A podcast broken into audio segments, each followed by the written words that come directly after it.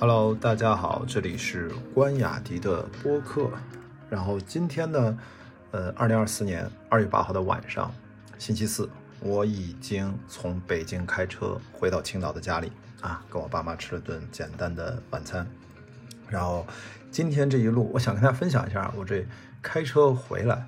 我每年其实只要天气允许，我是很愿意开车往返北京和青岛。大概七个小时吧，你就严格按照那个高德的导航，按照它的限速啊去开。我一点小小的发现啊，一个就是我可能除了开到崇礼滑雪之外，我已经有一两年还是两三年没有开车回青岛了，所以我没有开过连续超过六百公里以上，要跨北京、天津、呃河北进入山东这几个省。我就发现有一个新的感受，因为我是 E E T C 嘛，然后直接刷卡就行了。我记得以前呢，就是好像还要，可能是没有 E T C 的时候，总之你还要进不同的省，是不是还要换卡？因为我已经很久没有走人工通道，我我这个想请教一下大家，如果走人工通道，是不是？我记得以前每个省自己的那个高速的交通卡是要换一下的。我自打这几年用了 E T C 之后吧，我就忘了这事儿，而且我发现。我这次回来还有一个新的变化，我从北京出发，一直到我到黄岛啊，前朋友他送我几瓶酒，我先去黄岛拿了下东西，一直到黄岛，就是胶州，然后中间就没有任何的收费站，等于一进一出大概高速费是三百一十几吧，后来还有黄岛的隧道几块钱，还有中间，反正加起来高速费应该花了三百四十块钱左右，然后我刚才看了一下。我出发的时候加了一箱油，那快到终点的时候又加了一箱油，因为我的车那天加了个九八的，呃，第二箱是个九五的，一个三百六十八块钱，一个三百五十二块钱，这么一算就是一千块钱出头吧。也就是说，基本上你刨掉还没有用的油，实际上平均算下来，呃，就算七百公里的话，七百块钱肯定是差不多的。我觉得这么多年过去了啊，一公里一块钱。这样的一个自驾成本，好像十年前就是这样吧。我买这车十年前是不好像我一直印象当中好像出去就是把，如果一直全程走高速的话，平均下来就是一公里一块钱。啊，当然我指的我是大概四十多升、四十五升的油箱还是五十升的油箱，我搞不清楚啊。大概一箱油这个价格。嗯，另外呢，就是我出门之前我还认真的看了天气，沿路的天气。然后就怕遇到湖北、湖南那种困在高速上，所以我就拿了个呃网兜啊，不是网兜，就那布袋子啊，然后装了好多吃的、喝的，然后饮水本来车上就有，我还怕万一被困住什么的。其实后来一路阳光明媚，都刺眼。然后我是中午前出发的，然后开到了也就六点也就到了，一路特别的顺利，也一路畅通。完全没有堵车，可能也是我回来青岛的这个时间比较晚了，所以沿路呢就不会有任何的拥堵。我每年都是这样，临近三十儿开车回来，其实反而是一路畅通的。所以今天就 简单跟大家分享一下，就是自驾回来的，其实还是很有驾驶的乐趣的啊！而且呢，我发现了我喜欢开车另外一个原因，就是终于可以借着机会听一些。累积的还没有听的播客，我不知道你们如果有 五六个小时的时间啊，一直在路上会听什么播客？我这次呢，我回去听什么我还不知道。我这次听了一个跟我电影相关的，就是呃马嘎萨应该他们吧，那个老马他们搞的老吴是吧？搞那个电影巨变。我中间可能听过短的，听过几期，长的我就听过一两期，很多期我都没来得及听呢。所以这次电影巨变它单期也特别长。然后呢，我就听完了，认真听了他两三期吧，在路上，因为我都是用倍速听的啊，所以就可以听两三期。我其实意识到，我觉得他其实就等于是电影版本的《纵横四海》，就是这俩人的组合等于达成了一个 melody，等于两个男生抵一个女生 主播，他也启发了我，就说你要让我你。聊单口，大家也如果是我的听众，也都知道我可以啊滔滔不绝的讲自己感兴趣的话题。我发现其实真的这个电影巨变对我来说，其实很可能给我很好的一个参考，就是结合上纵横四海的思路，我有机会的话可以抽空做一些我自己擅长领域的单口，因为之前我做电影的相关的教学工作，讲课讲了很多年，所以说马嘎萨他们是专业影评人、职业电影媒体人，而我是几乎是半专业的电影讲师，所以我回回头讲讲电影史啊，讲讲这些相关的话题。呃，但是这个就要认真的背一个课件儿啊，倒不用我们不用逐字稿，但是这个如果每期给大家找一个话题，跟大家展开的聊一聊，一个小时、两个小时，甚至三个小时都有可能啊。我之前做雅迪课课堂，其实我录制的时候时间就特别长，我那时候我也是连夜背稿子，一背就几页几页的背稿子。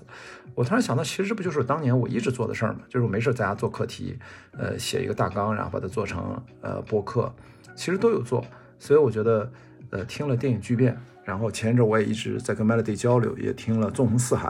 所以有机会的话，其实可以把自己擅长的专业领域，我觉得单口也非常适合我，我不用再去聊什么户外极限运动啊，聊亲密关系啊。我可以，如果我的最大的干货，其实就是我不怎么现在在网上聊的电影领域的一些专业内容，好吧？这个莫名其妙的，在来的路上，我听了播客，居然想到的是这个。然后到了家之后，其实吃了顿简餐吧。然后马上就把最新的一期开放对话和差几九秒都分别发了我跟宁浩导演前两天的对话啊，关于红毯先生的台前幕后的一些创作的一些心得。最重要，宁浩导演刚好他从拍香火到现在应该零三年到二三年，整整二十年，所以这次跟他九十多分钟的。这次长对话，我觉得应该其实也算是对他过去二十年电影创作生涯的一个小小的回顾。所以完整版呢还是在差几九秒。呃，大家前面一小时二十分钟，我可能就留了十分钟吧，甩了个尾巴。那么免费版就在开放对话专辑第一百三十七期。呃，我还给他起了个题目，说我要坐下来跟你谈一谈。然后宁浩电影世界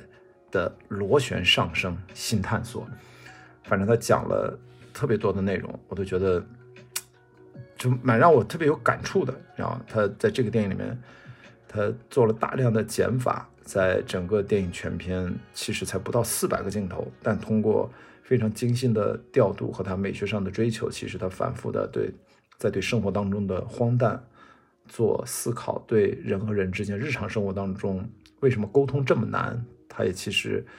做出了自己的理解。然后通过这样的一个刘德华扮演的超级巨星的幕后的这样的生活的故事，哇，我觉得给我们的感触特别深。所以说，我看完电影，我在平遥看的。我当时出了电影院，我第一的直觉，其实我在对话里面跟他分享，我说：“红毯先生，这是一部赤诚的、勇敢的电影，辛辣、讽刺、幽默，也感动。更不用说刘德华跟宁浩这个渊源，他们。”这大概二零零六年、零五年吧，《疯狂的石头》之后，终于再次联手，而且他们俩这是第一次导演和